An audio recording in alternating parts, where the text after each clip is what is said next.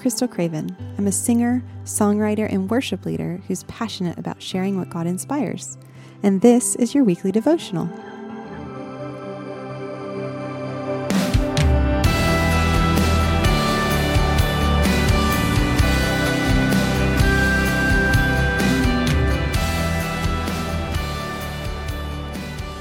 Memorial Day is coming up, and it's important to remember those who have selflessly sacrificed for our freedom here as Americans, not becoming callous to the ultimate sacrifice of their lives that they gave as they served us. I can only imagine a man being a husband and a father in battle, just tirelessly fighting and facing the fatigue of his body as feeling as though he could barely go on, and yet his mind being steadfast and purposed to continue to fight for the sake of his wife and his children and countless others back home. And then, as he sees the battle progressing, he takes a minute to gather his thoughts, thinking over the precious memories with his family one last time before running into a rain of enemy fire that would ultimately save lives and liberty, but would come at the price of his own life. Similarly, as Christians, it's important not to be callous to the sacrifice that Jesus gave of himself for us. Our great God, whose persons are Father and husband to us, battled tirelessly with death, being utterly fatigued while slowly suffocating on the cross. Yet his mind was steadfast and purposed to continue on for the sake of us, his bride, his church to be able to pay the penalty and offer the gift of abundant and eternal life and liberty in Him to everyone who would accept. His life was the most costly of all things, and He willingly gave it up for us because He loves us that much. We know He rose on the third day, and that our bridegroom, our King, our high priest, is alive, and He's preparing a place for us. He's interceding for us and he will rule on earth one day soon. So while we don't remember his death as being the end, we do remember what he sacrificed his broken body and his blood poured out. We, re- we remember this through the act of communion, which he instituted during the Last Supper Passover meal with his disciples before he died. In Matthew 26, 26 through 29, it says, Now as they were eating, Jesus broke bread and after blessing it, broke it and gave it to the disciples, and said, Take, eat, this is my body.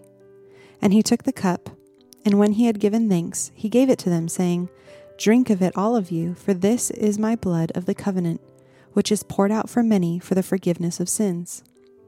I tell you, I will not drink again of this fruit of the vine until that day when I drink it new with you in my Father's kingdom. Jesus, as the leader of that Passover feast with his disciples, would have said this blessing before breaking and eating the afikomen bread that he ends up introducing as his broken body for us. And afikomen means that which comes after or that which makes things complete. The blessing he would have said was, Blessed are you, O Lord our God, King of the universe, who brings forth the, f- the bread from heaven. And then he would have said this next blessing before drinking the cup of redemption, which he introduced as the, broke, the blood poured out for us. Blessed are you, O Lord our God, King of the universe, who creates the fruit of the vine. Nothing else would have been eaten after this, and just as it was completing all that would fulfill the disciples' appetite that night, it reminds us that we need not look any farther than God to fulfill us. In 1 Corinthians 11 24 through 26, it says,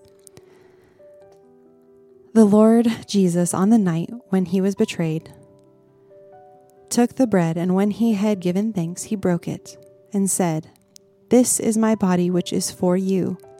Do this in remembrance of me.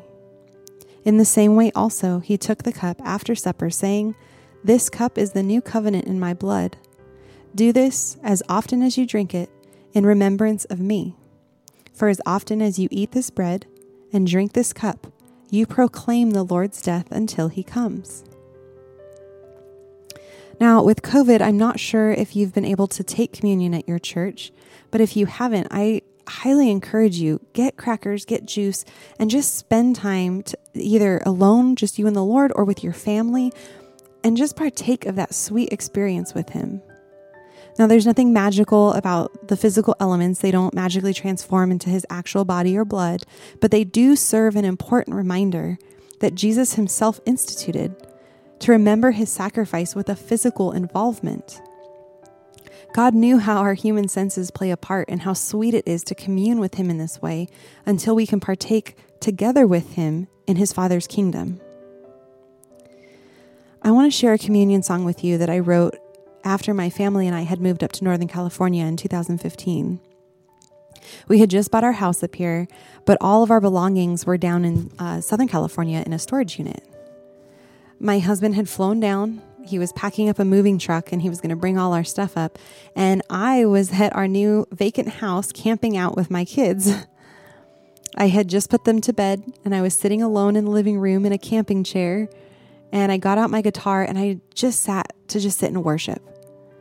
After I played some worship songs, I just started playing and singing from my heart just to God, and this song is what came out of it.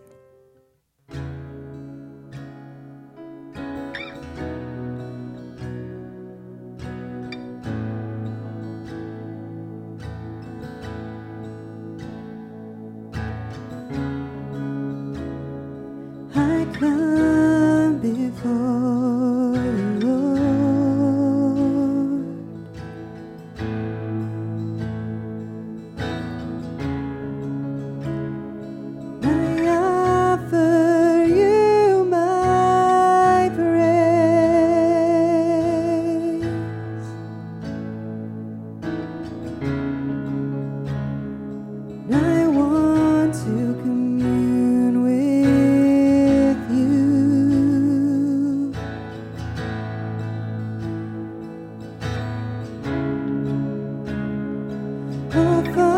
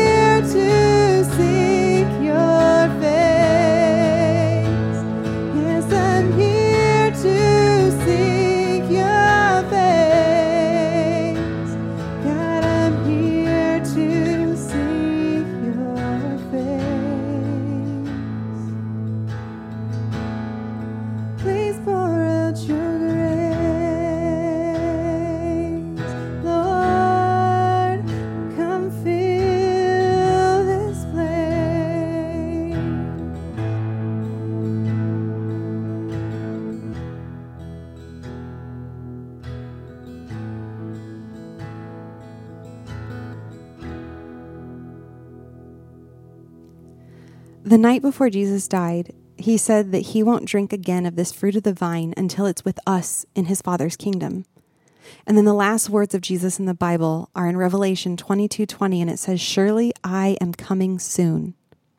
So, with this in mind, let's remember him, seek him, and live with him reigning in us as we await his soon return.